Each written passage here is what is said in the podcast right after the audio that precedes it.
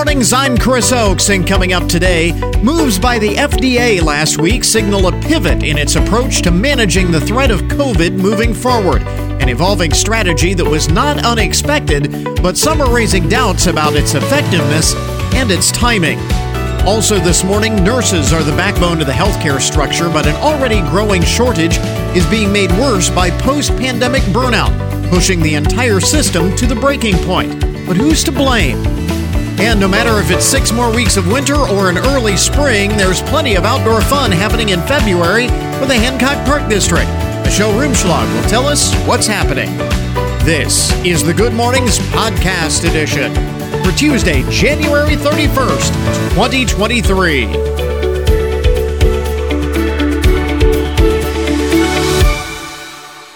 So many uh, celebrity passings just in the past uh, several days.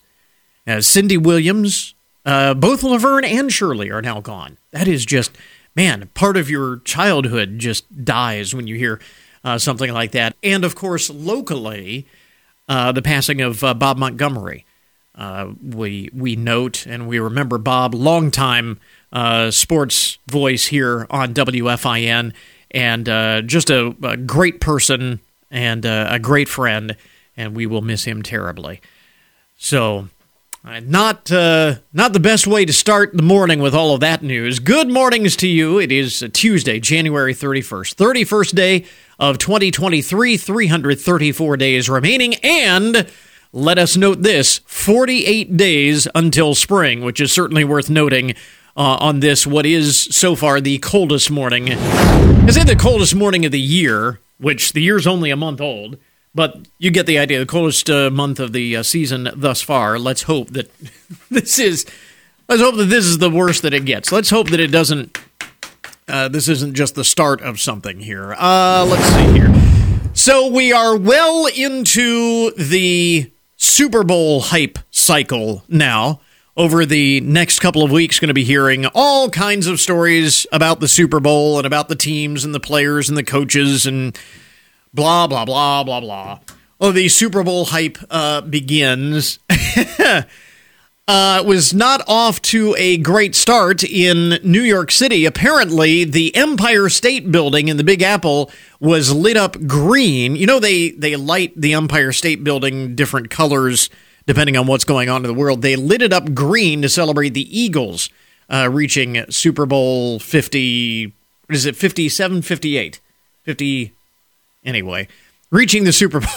The, Eagles uh, reached the Super Bowl. They lit up the New York City, uh, the Empire State Building in New York City green, and that did not sit very well with the folks in New York because, of course, they beat the Giants uh, on their way to the Super Bowl, uh, and big rivals to the uh, New York, both New York teams, and the uh, fans in the in the city described the gesture as embarrassing. as one commenter put it, you know you're in New York and not Philadelphia, right? You know. Uh, um, although one optimistic fan had another take saying maybe they had that color ready for the Jets and were tired of waiting. maybe that's. Um, and it was uh, interesting. Even the governor weighed in on this. Kathy Hochul uh, made sure to point out that the uh, state of New York has absolutely no control over the lights in the Empire State Building. So even the governor felt the need to weigh in to make sure nobody blamed her.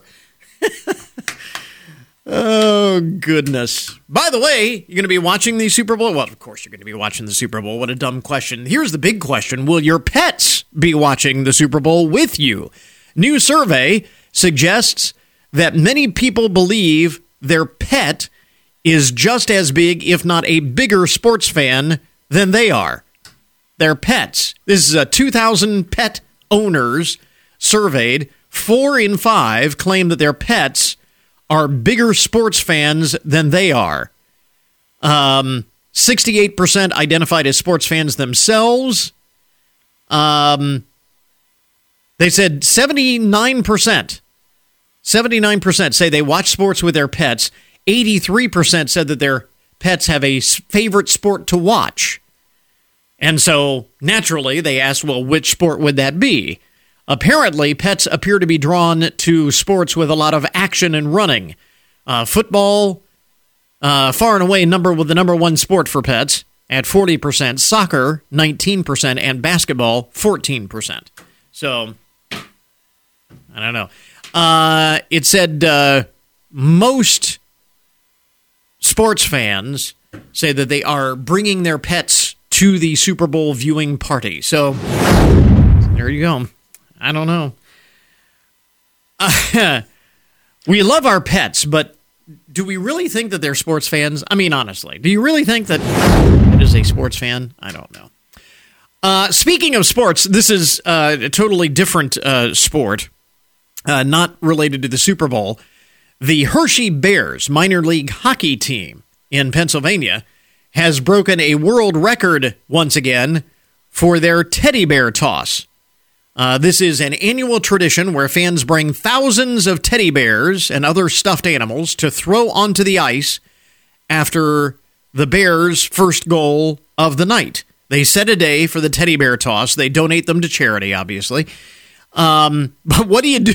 What do you do when it is a scoreless tie?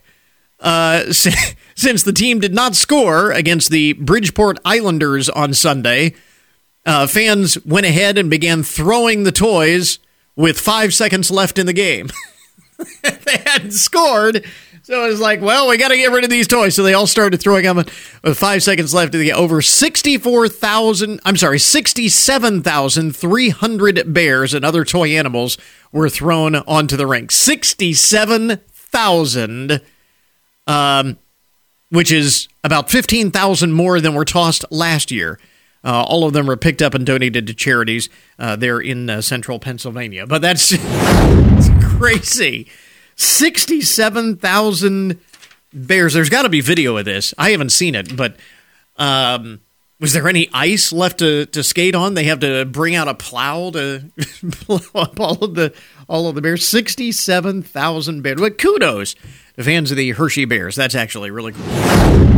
Uh, a couple of other items among the first things you need to know this morning, the most interesting and buzzworthy stories of the day. You've heard of the great resignation, right? Uh, people leaving their jobs in record numbers. A lot of this um, precipitated by the pandemic. You know, people deciding to start their own business or go off and do something that they love or uh, just chuck it all and become nomads or something. I don't know the great resignation. Apparently, a new poll suggests that what is fueling America's great resignation is that many workers simply aren't happy where they are currently working. And nearly as many employees say their current workplace is toxic. That's become a buzzword. Toxic workplaces. Which, of course, everybody has a different definition of that. But uh, nearly as many, as says uh, in the survey, and this was compos- uh, commissioned by Aris Composites, 74% of respondents say that they are not happy with their jobs. And nearly as many say their current workplace is toxic and they cannot trust the people that they work for. 74%. That's three out of four. So employers make note of this. Um, breaking this down a bit, women slightly uh, unhappier than men with their current roles. 27% for women and 24% of men who are displeased with their jobs. So, uh, if you are an employer, if you are a manager, you got some work to do there. Thought that was uh, worth noting as we start our day, start another work day this morning. And uh, here is a story. I don't know if you happen to see this. This popped up in my uh, social media feed uh, a couple of days ago, and it was a, a uh, rather touching story, heartbreaking story. It does have a happy ending, but is there a deeper meaning that there deeper purpose to the story that maybe we are missing? Um, a story about a, a four-year-old dog named Lilo. Um, that uh, now has been reunited with her owner after a Tennessee Animal sh- uh, Center shared a post about the dog on, on Facebook. The staff at McKamey Animal Center of Chattanooga um, shared on social media that they had found this dog along with a note. Lilo arrived at the animal center a few days ago after a Good Samaritan found her wandering the streets with her leash still attached, uh, likely near where she was uh, abandoned by her family. The note read, the note attached to Lilo's collar said, Please keep my name. My name is Lilo. Please love me. My mom can't keep me and is homeless with two kids. She tried her best but can't get help, and I cost too much for her to take care of. She really loves me, and I'm a great dog and love to be loved on. Please don't abuse me. That was the, the note on Lilo's collar. So a good Samaritan uh, brought the dog to the uh, animal control center, and they posted on social media, "We are so sorry that you had to make the decision to leave your dog behind." Um, and uh, they went on to uh, say that if you are reading this, we hope you will come forward to reclaim your dog. We'll help you with whatever you need to care for to the best of our ability. Uh, now the uh, center's um, director says within 24 hours Lilo and her owner were reunited and sharing a big hug. Now that Lilo and her owner uh, have been reunited, uh, the uh, staff there at McKamey Animal Center are working to assist the family. Uh, they have also announced a new CARES fund that was established in Lilo's honor, which aims to prevent family pets from being separated their, from their families. So it's great that the story has a happy ending. You might have seen this pop up in your uh, social media feed. I know it popped up on mine a couple of days ago, so it's it's good to see that it has a happy ending. But somebody uh, made a really good point that is uh, worth thinking about, and this is something to chew on here this morning. What does it say about the fact that this post went viral? People trying to help the dog when it seems as the family that is homeless can't find any help. We are so quick to respond with this outpouring of support when it is a dog in distress, but the family being in distress is what led to it. And it seems like uh, the family, at least uh, according to the story, has kind of fallen through the cracks.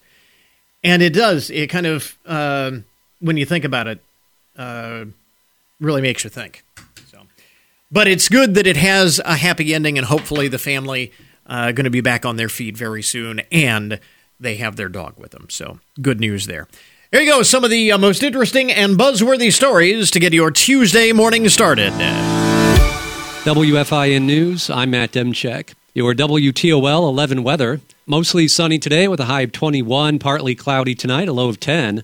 The city of Findlay will be contacting the owners of approximately 400 parcels that have been identified for annexation into the city of Findlay corporation limits. Mayor Christina Muryn says a public meeting will be held to go over the properties that are proposed to be annexed and to answer questions from the public. The City of Findlay team recognizes that annexation is a complex and important topic. We look forward to working with property owners to ensure that this is a collaborative process that assists both the property owners and the City of Findlay to clean up our corporation map and position the City of Findlay for future development. On our website, you can check out an overview of the proposed annexation areas as well as get answers to frequently asked questions about the annexation process. Bob Montgomery has passed away. He was the longtime color commentator for WFIN's Findlay Trojans basketball and football games. Former WFIN sports director Chris Miller called many, many games with Bob and says they became great friends over the years. And, uh, man, I just, my side hurts just thinking of some of the things we did and went through and some of the great times we had together. Man, I love that guy. Bob Monk Montgomery is in the University of Findlay Athletics Hall of Fame and was a teacher at Findlay High School and coached at the high school and college level. Visitation will be on Friday and funeral services on Saturday at Coldren Crates Funeral Home. Blanchard Valley Health System has developed an associate wellness room, which is a stress free environment that helps associates manage their busy workdays. BVHS says it's part of an organization wide initiative to invest in the mental health and well being of team members. Get more on the website. The Cleveland Guardians have announced the passing of John Adams, a lifelong Cleveland baseball fan and bleacher drummer for the team for decades. Since 1973, John Adams has been the heartbeat of Cleveland baseball games, keeping the spirit in the ballpark alive. The Guardians say John's dedication, commitment, and passion to the franchise at both Cleveland Stadium and Progressive Field was unmatched, and he'll forever remain a member of the team. See a video tribute to John on the website. Matt Demchek for 1330 WFIN and 95.5 FM. And now to our cover story this morning. Last week, the FDA signaled a pivot in its approach to managing the threat of COVID moving forward. And we are joined by Hancock Public Health Commissioner Kareem Baroudi. And The reason we wanted to uh, talk to you, get your kind of your thoughts uh, on this, because uh, it seems like every time the uh, FDA uh, announces a, a, change or, or changes its strategy in, in any way, it kind of reignites all of the questions and all of the uh, debates over whether it's the right strategy, whether we're doing things right, and and the the FDA can you know make all of its recommendations and talk about the strategy, but at the end of the day uh, it's individuals such as yourself that are kind of on the front lines uh, who see how this all plays out. And I guess the the the first question, and this has been the the question since the very beginning of the pandemic: How frustrating has it been on the front lines to see how political all of this has uh, become? Because this is every time we talk about it, it's like a, a stick of dynamite. Sure. Um, thank you for having me, Chris. Um, and uh, it's a pleasure to be here in this new year. Uh, if I can start with some good news, I think uh, across the board, all respiratory illnesses and infections in Hancock County are down. Mm-hmm. Um, you know, the ones we're, we're watching flu, um, COVID, RSVs, so they're all down. This is this is really good news, and, yeah, and that time that time uh, in the season too. Yeah, the beginning of the uh, season that was uh, one of the big concerns. We had kind of we, we had we had a big pike, yeah. um, uh, you know, big peak uh, peaking mm. earlier in the season, and hopefully, you know what, now we're we're settling down a little bit. Um, going back to the COVID vaccine, it's been really frustrating in the last three years. Um, you know, vaccine, no vaccine, uh, mm-hmm. the debate about the vaccine. Right. it's a new technology that been used in the vaccine, mm-hmm. Um, but I think the FDA is using the best science available to them at that time. Yeah. Um, and uh, the latest meeting that was, um, you know, uh, last week, and you know, uh, that that they were considering, okay, simplifying the vaccine schedule for COVID. Simplifying the vaccine schedule, changing, altering the vaccine a little bit to account for uh, new. And we were talking about this a little bit. The reason uh, behind the reformulation, but of course, that's the word that everybody kind of harped on. Oh, they're going to reformulate the vaccine. What does that mean? But again, this is this is all part of uh, the the evolving strategy that was kind of expected. Absolutely, and and the pandemic evolved, you know, very rapidly the last right. three years. We started with you know the the original um, uh, COVID uh, SARS-CoV-2 mm-hmm. that evolved into um, you know uh, from Alpha. It has subvariants uh, from Alpha to Omicron. Mm-hmm. Um, then Omicron subvariants um, showed up la- uh, late last year, right? Um, and that's when they came up, uh, or kind of they approved the bivalent, which is include a little bit of Omicron because it, it's a total recombination, mm-hmm. Um, and a little bit of the original virus. Um, what they considered last week was okay, moving forward here, do we still need that bivalent or, or even more moving forward? And how do we have a strategy? To simplify it, make it easier, uh, kind of one vaccine um, uh, a year, similar to the flu. Uh, people are familiar with how we, we deal with right. flu now. Um, and that's what they considered. And I think right, rightfully so. They looked at a lot of studies um, you know, looking okay, the the the Omicron, the vaccine that had the Omicron components in it, uh, gave a sharper immune response to you know to whatever came after that. Mm-hmm.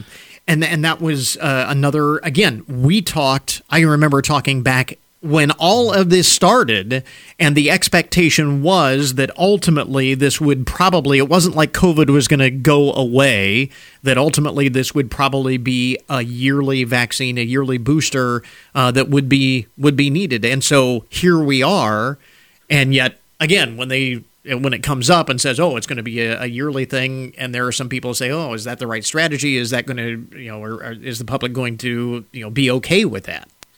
Yeah, I, I, hope simplifying that that vaccine schedule, the public is going to be okay. It's mm. going to be, you know, just like the flu. um, all the subvariants and recombination of Omicron variants and everything else that we hear about lately, um, they're all coming in mild. So, you know, uh, through the virus evolving through the years here, um, it, it's presenting itself as a threat to some of our population who are vulnerable and, you know, they have an immunosuppressed system. Um, and that's why we have to be a little more careful on how we approach flu, how we approach COVID, how we approach any illness for that matter. Um, if there's a vaccine that will give us, you know, minimal, pro, uh, you know, protection for it uh, against severe illness, against throwing us in the hospital or or, or anything like that, um, I think we should consider it. Um, now, there's a lot of talk about, um, you know, combining the flu and, and, and the COVID as well. Right. Um, the, the, from from a, a frontline standpoint, like you mentioned earlier, um, it's easier for us to kind of uh, we want it's gonna be convenient. Yeah. Uh, that first and second shot and the booster and the and the time that you need in between um, and uh, different age groups. It all this gets is all complicated. complicated Yeah. things, and I think um, fuzzy the science behind uh, behind why we're doing this. Mm-hmm. We were improvising as we go. I mean, it was a public health emergency, and Mm-hmm. we heard, uh, you know, late yesterday that uh, probably on the national level this is going to end as well. So it, I think we're we're we're uh, emerging pretty nicely out of this uh, Yeah. COVID pandemic. Yeah, that that was another uh, interesting thing, and this is uh, kind of a reflection on where we've been to this point. Uh, again, when people say, "Well, this has all changed uh, over the past couple of years, couple three years," you know, uh, you know, the advice changes and the the strategy on vaccination changes. Well, that again is to be expected. The more we learn about the the disease itself and how best to treat it and how best to fight it and prevent it and so on. Um, you're going to go with the best of what you know at the time, but as you know more, then the guidance is going to change. It's it's not really that difficult to figure out. No, definitely. I mean, you, you, you're you're absolutely right, and and we are to expect changes to the COVID as well, um, and that's why the panelists, um, you know, that met last week, um, were considering, okay, this is going to evolve and change, and we have to be um, on the look for for to to trigger a sharper immune response um, every year, and just like like the flu, they Yeah. they will convene and kind of uh, figure out something. What is the status of vaccine penetration here locally? I mean, where where are and and have you seen with the uh, the latest booster uh, a decline in the number of people who have gotten that as compared to those who got the original vaccine a year or so ago? Yeah. And uh, yes, we did. And that's kind of to be expected as well because the disease became milder. Um, so it was affecting only a certain population. Um, and that certain population who, again, were more um, at risk of COVID uh, with, with more complications and, you know, ending up in the hospital, they were seeking the booster. Um, and they were seeking the booster kind of a seasonally, you know, a couple of weeks before Thanksgiving, we got busy. A couple of weeks before Christmas, we got busy. So people got the idea that, you know what, it's wintertime. We're all enclosed indoors. We're getting together. We're traveling. Uh, we need to protect ourselves. I think I think the, the main science behind the vaccine is getting through to people. It's just a matter of um, uh, removing politics out of it. Yeah, uh, and the advice and the the guidance is for everyone to get the booster if you haven't already. As for now, that's correct. As for now, if you haven't already, um, the booster is still available. We do have walk-in clinics uh, every Friday morning at the health department. You just walk in um, and request the booster. And I guess that also uh, leads to, as you were mentioning, the other, uh, you know, the flu vaccine. We talked during the course of the pandemic over the past couple of years, the way uh, some uh, kids, especially, had gotten sort of off schedule with their uh, some of their vaccines and, and boosters and, and so on. Getting everybody back on track again. That message remains. Absolutely, and it's getting a lot better now. We we're getting a lot of um, uh, kids and families who missed their you know on their vaccination schedules um, coming back and, and getting the vaccines and getting their kids protected. Uh, I think this is important, and uh, I think that's what's uh, what's keeping us safer than others. and uh, especially important to avoid the the ripple effect, uh, the uh, conversation and the debate over the best way to fight COVID COVID and, and having that ripple and, and trickle down to those other vaccines that are so critical, especially uh, for kids, because we've seen resurgence of some childhood illnesses that have long been thought to have been all but eradicated. Yeah, yeah, and that's that's getting better too. Like I said, a, a lot of families, a lot of uh, are bringing back their kids. Say, you know what, we're gonna go get back on schedule here. Uh, it's been a rough, you know, two or three years for all of us, but uh, it's time to go back. And uh, again, as you mentioned, for anyone who doesn't have their uh, latest COVID booster, the uh, annual flu shot, and, and so on, you have they are available. still available. Absolutely. Uh, we've got a link up on our webpage for uh, more information. Again, from uh, Hancock Public Health Commissioner Kareem Baroudi with us this morning. Thanks very much for t- dropping by. We appreciate it.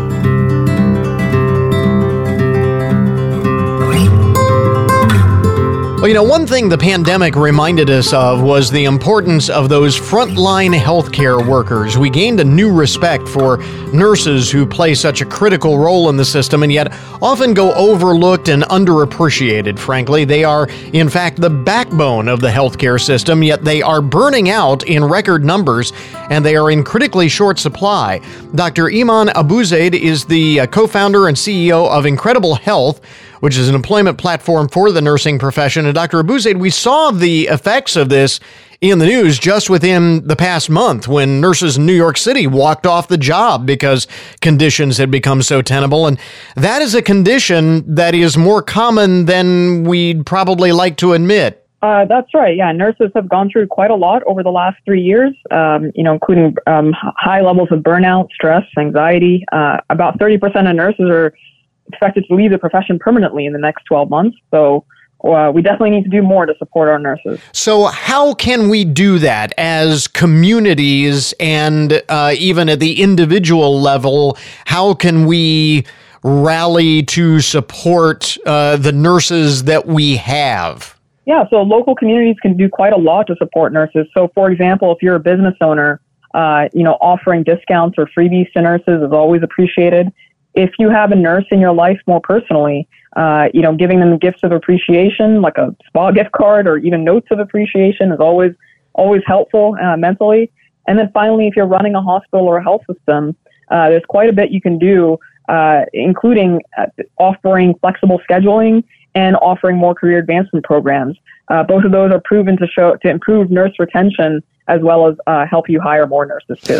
Yeah, that was actually going to be my next uh, question. So, uh, since you touched on that, how can uh, employers? Because I mean you know individuals and the community supporting nurses that's all that's all great and and certainly it has an impact but at the end of the day um, I would imagine, like any profession, it really falls on the employer to make sure that they have a, a healthy workplace environment uh, to uh, prevent, uh, in this case, nurses from burning out and from quitting the profession. That's right. Uh, so one one area that they that hospitals and health systems can focus on is flexible scheduling. You know, the days of a uh, nurse working full time, three days a week, twelve hour shifts are over. And so we're seeing more and more hospitals offer, uh, in addition, part time options, uh, eight hour shifts, four hour shifts, weekend shift options, you know, just more flexibility in, in, in schedules so nurses are able to fit their work uh, more easily into their life.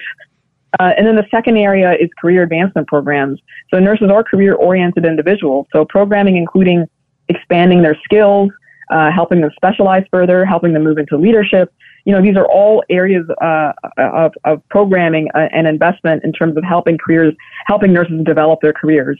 Um, all of that should help uh, retain more nurses uh, as well as make the, the profession more sustainable.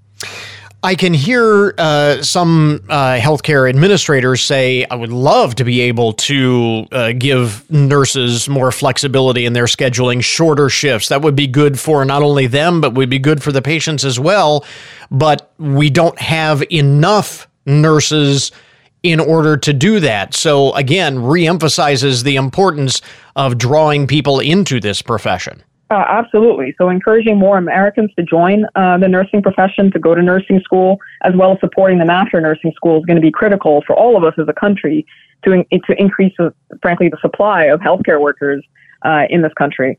You know, our demand for healthcare continues to increase as our population ages, uh, and the demand on the healthcare system is very high and is projected to continue to, to increase. So we really need to do more to increase the number of healthcare workers in the U.S. So that kind of leads us to your platform, Incredible Health, and how that uh, helps uh, nurses who are in the profession find those roles uh, and those positions that are uh, a right fit. Because again, with any profession, finding the right fit is important. Absolutely. So we are Incredible Health is a software company headquartered in San Francisco, but we operate nationally, including in Ohio. Um, and uh, hospitals and health systems they use our software to hire nurses in permanent roles in less than 20 days. So as a nurse, you can sign up for free, uh, and the employers are going to apply to you instead of instead of waiting for the nurses to apply to the employers. So we really flipped it around, and the nurses love the experience. There's over 2,000 uh, five star reviews across Google and Facebook and the Apple App Store. In addition, nurses can use Incredible Health for free continuing education, which is accredited in all 50 states. They can also use it for uh, to, to use nurse to use our salary estimators, and then they also have access to a community of nurses where they can ask each other for advice too. All of this is 100% for free uh, for nurses, and nurses can sign up at incrediblehealth.com slash radio to access all of these uh, tools and services that help them get their next uh, permanent job in less than two weeks, as well as help them help them manage their careers. Let me ask you to speak directly to uh, nurses a, uh, as well, because again, as we talk about all of these things that can help uh, prevent burnout, show nurses that they are uh, appreciated and that they are needed and that they are valued. For all of that, which is great, at the end of the day, um, you you have to kind of take control of your own mental health and career management and you know uh, uh, avoiding burnout and all of that. It, it, really falls on for many nurses themselves. How can those in the profession find help and assistance in terms of managing all of these challenges not the least of which is uh, the growing amount of burnout uh, in the profession, finding uh, resources to help manage all of that. Yeah, I mean, you're, you're absolutely right. Each individual nurse needs to be highly proactive with managing their careers. Yeah. Um, you know, we have a, whole range of resources available at incrediblehealth.com uh, slash radio that they can access. But, you know, it's really taking, really being extremely thoughtful about how you want your career to evolve, what your career goals are, and uh, working with employers that are going to that are going to help you achieve those goals is is, is going to be critical. Um, in addition, you know, requesting um, more flexible scheduling and more access to more career advancement programs is going to be critical for your career as well. And then just really just making sure you have access to a very strong community of nurses.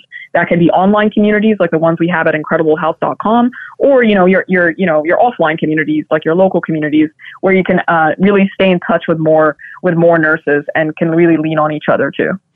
At the end of the day, uh, it's about uh, supporting uh, these critical healthcare workers uh, at the local level, at the individual level, to help uh, manage uh, and avoid these uh, problems to the best that we can because, like we said, this is a growing issue within the healthcare industry, within the nursing profession. Dr. Iman Abuzeid, uh, again, is co founder and CEO of Incredible Health. You mentioned the website where we can uh, find out more information, where nurses can find those resources. Mention that one more time. Absolutely. The website is incrediblehealth.com slash radio. Dr. Abuzeid, thanks very much for uh, taking the time. We appreciate it. Yeah, thank you for having me. We interrupt this program to bring you a broken news alert. A food service director uh, in uh, Chicago is being accused of stealing. oh, let me say, a food service director uh, is being accused of stealing one and a half million dollars worth of chicken wings from a Chicago area school district.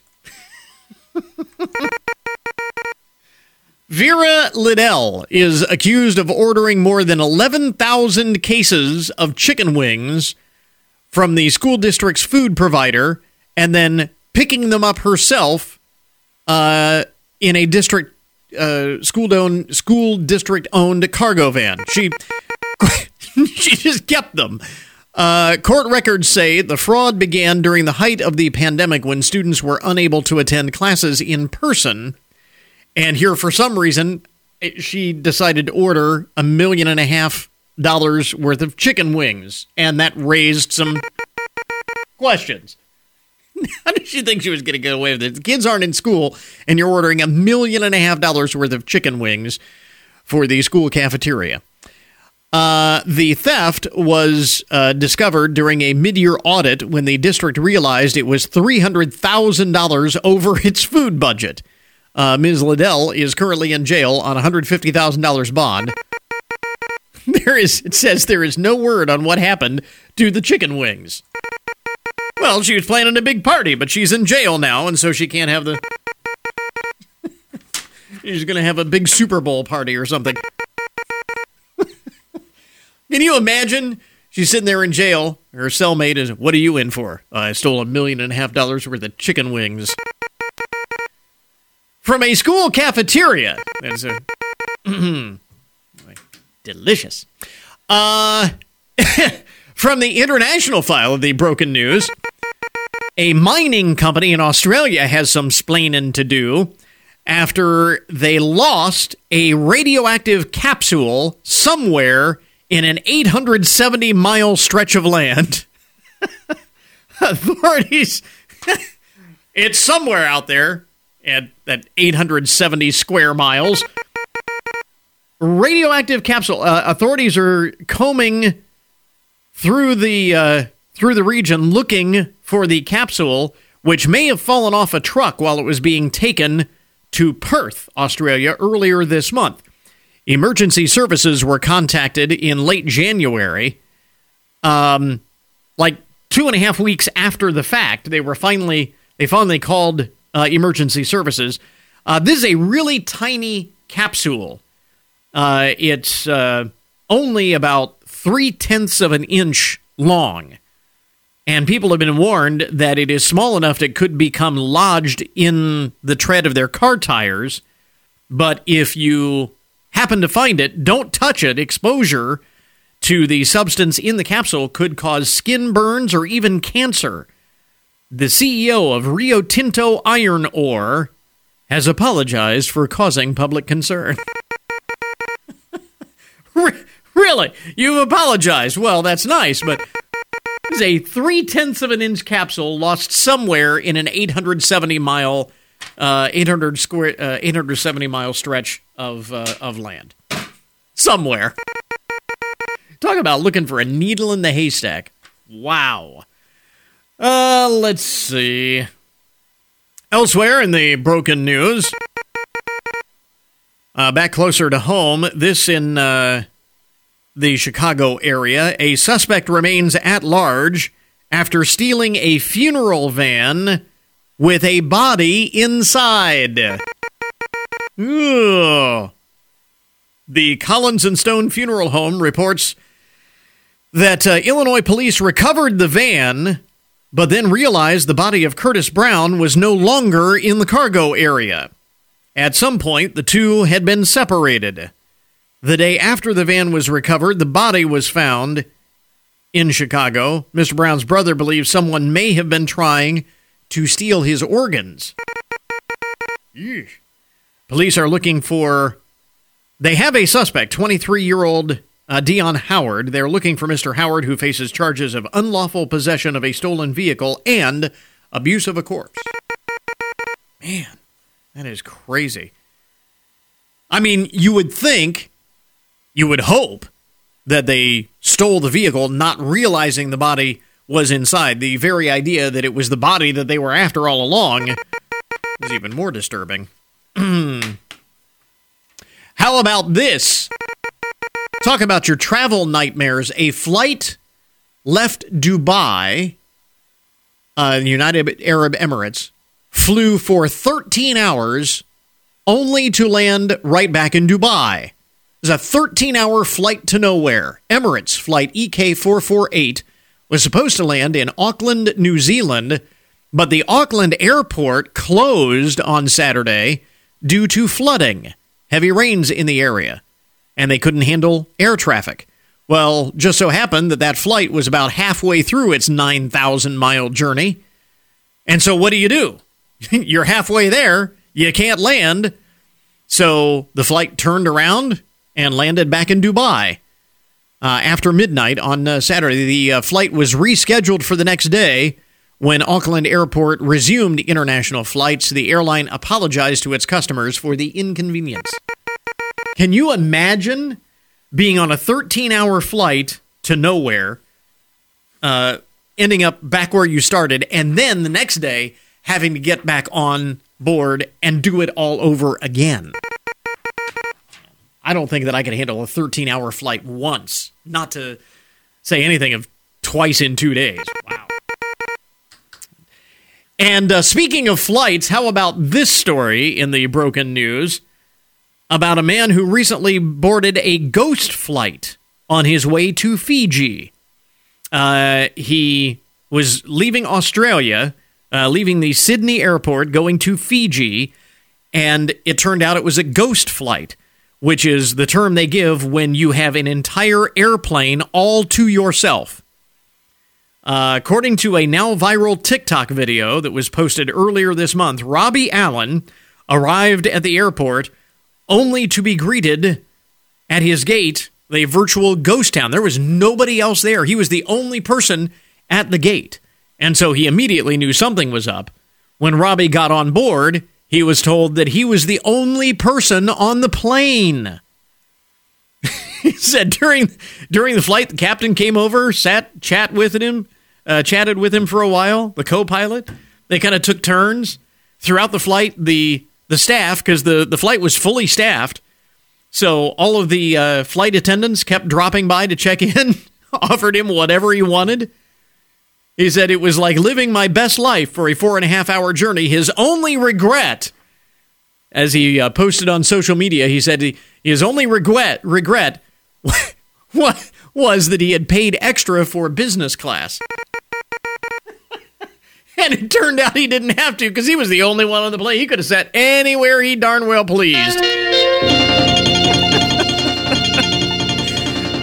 Would be my luck. I would have I would have the I, I would have the, my choice of any seat on the plane. I'd be the only person on the plane, and I would have it would have been the one time when I paid to upgrade to like first class or something. And there you go. Uh, that is today's broken news report. An update on the odd and unusual side of the news. We now return you to your regularly scheduled programming. And yet another major brand just announced it's halting all social media advertising.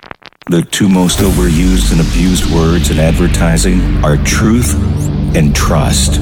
They are the two most precious commodities for all brands, big and small.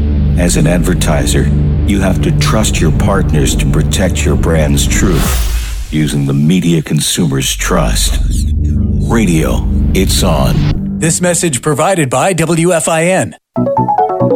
Time now for your daily download the numbers behind the news and the statistics that shape our lives. And this may actually kind of go back to what we were talking about earlier uh, with respect to uh, the FDA making all of these changes in their COVID strategy and people being a little skeptical and uh, about this because, uh, in general, we're just skeptical of the government.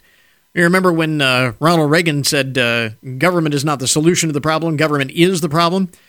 Uh, even today, people seem to still feel that way. A new Gallup poll shows that Americans across all political ideologies have one thing in common we are not happy with the government. Uh, in this uh, latest survey, Americans cited the government and or poor leadership as the nation's top problem, the top problem facing our country. In January, the latest iteration of this poll earlier this month, 21% of those in the survey pointed to our elected leaders as the biggest problem we have in America today. Back in the November December uh, survey uh, asking the same question, it was 15%. So that's a 6% jump uh, in just a in just a month.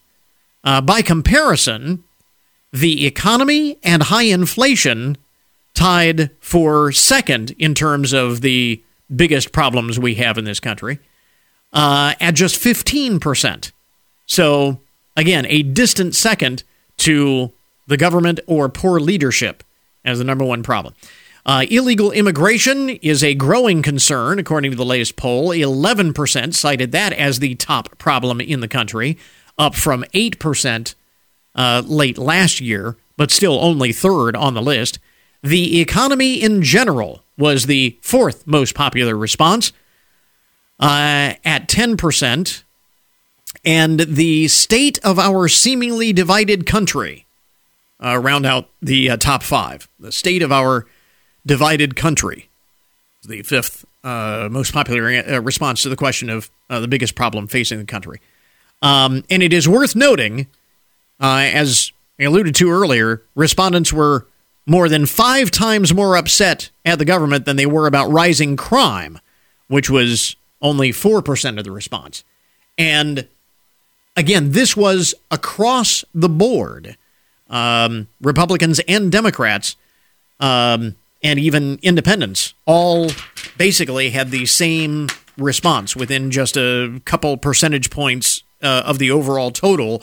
But the government and or poor leadership cited as the number one problem across the board for different reasons, probably, but across the board.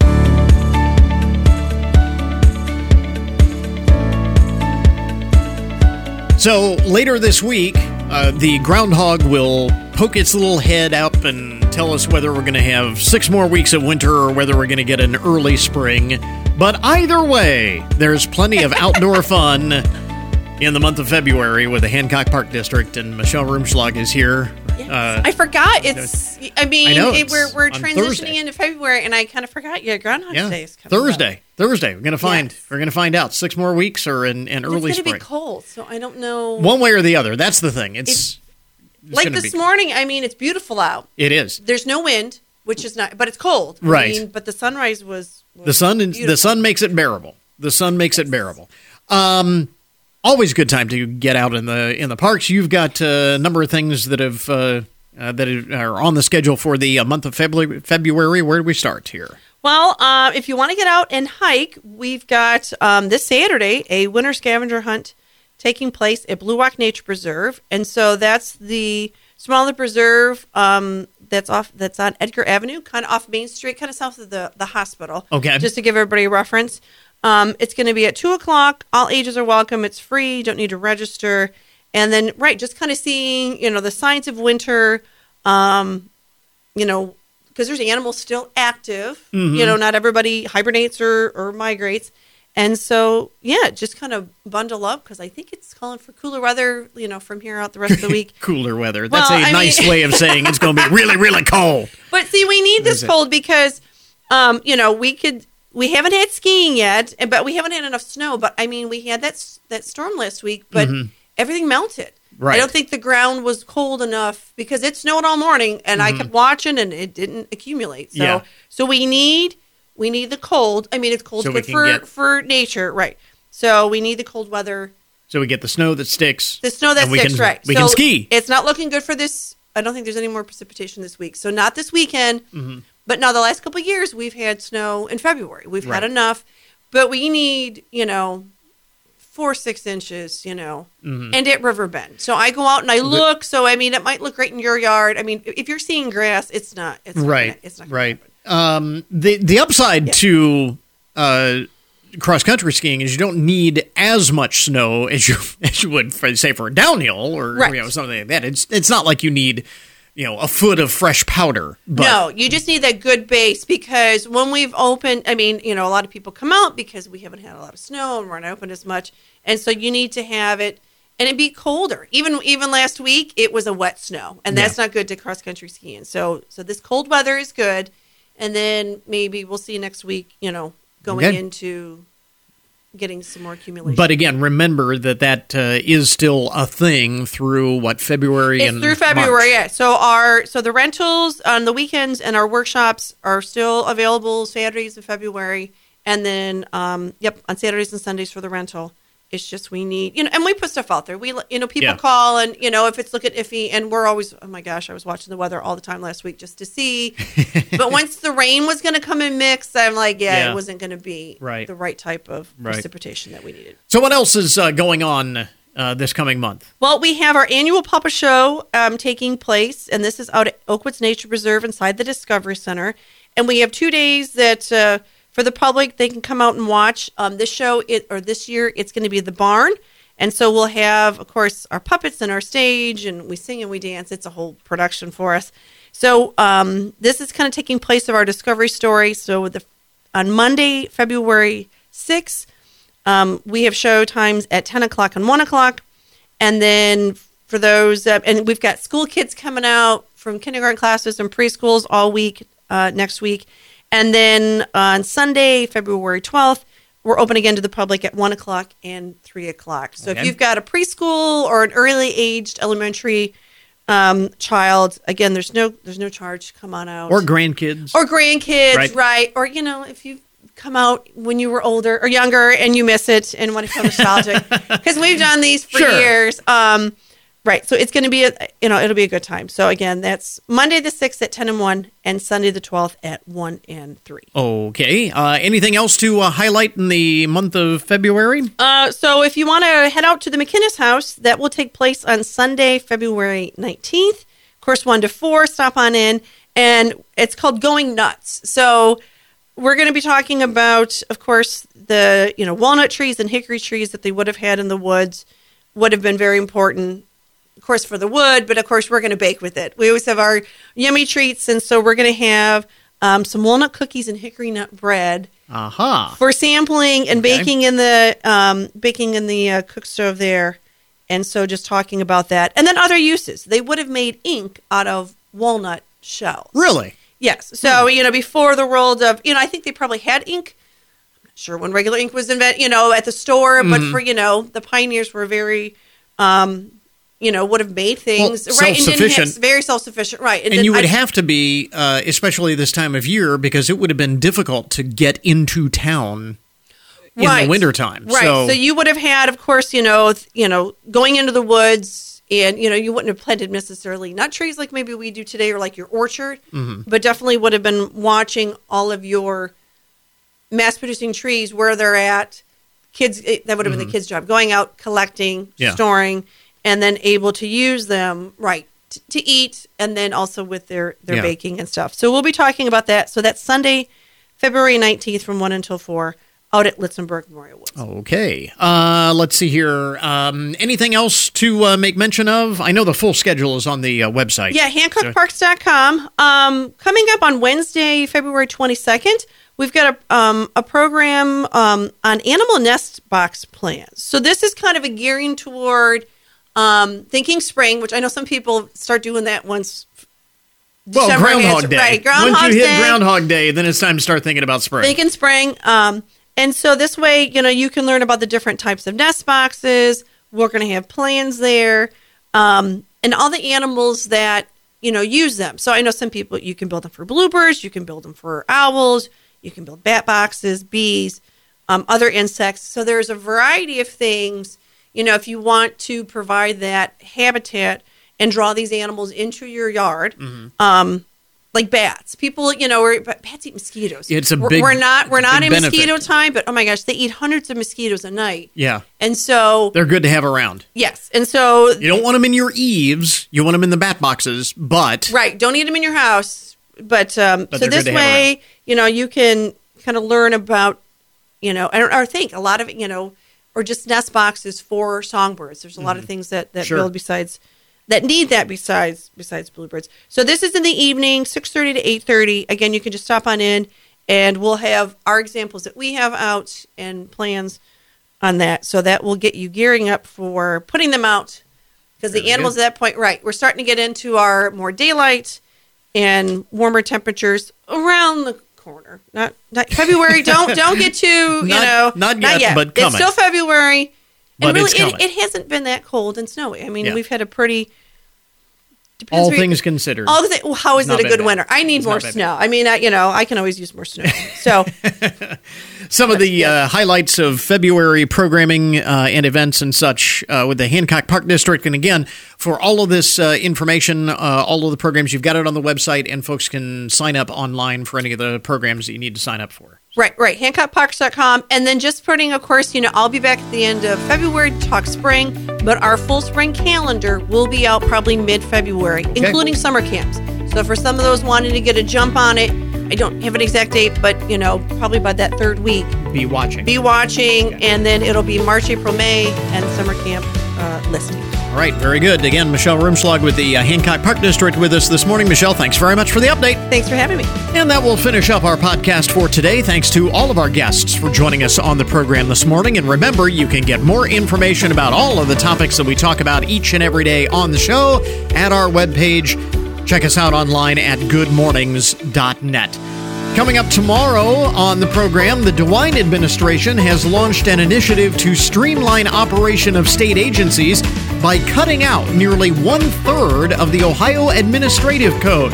Lieutenant Governor John Husted will join us to talk about finding the sweet spot between good oversight and overburdening red tape. So until tomorrow morning, that is Good Mornings for this morning. Now that you've had a good morning, go on out and make it a good day. We'll catch you back here tomorrow.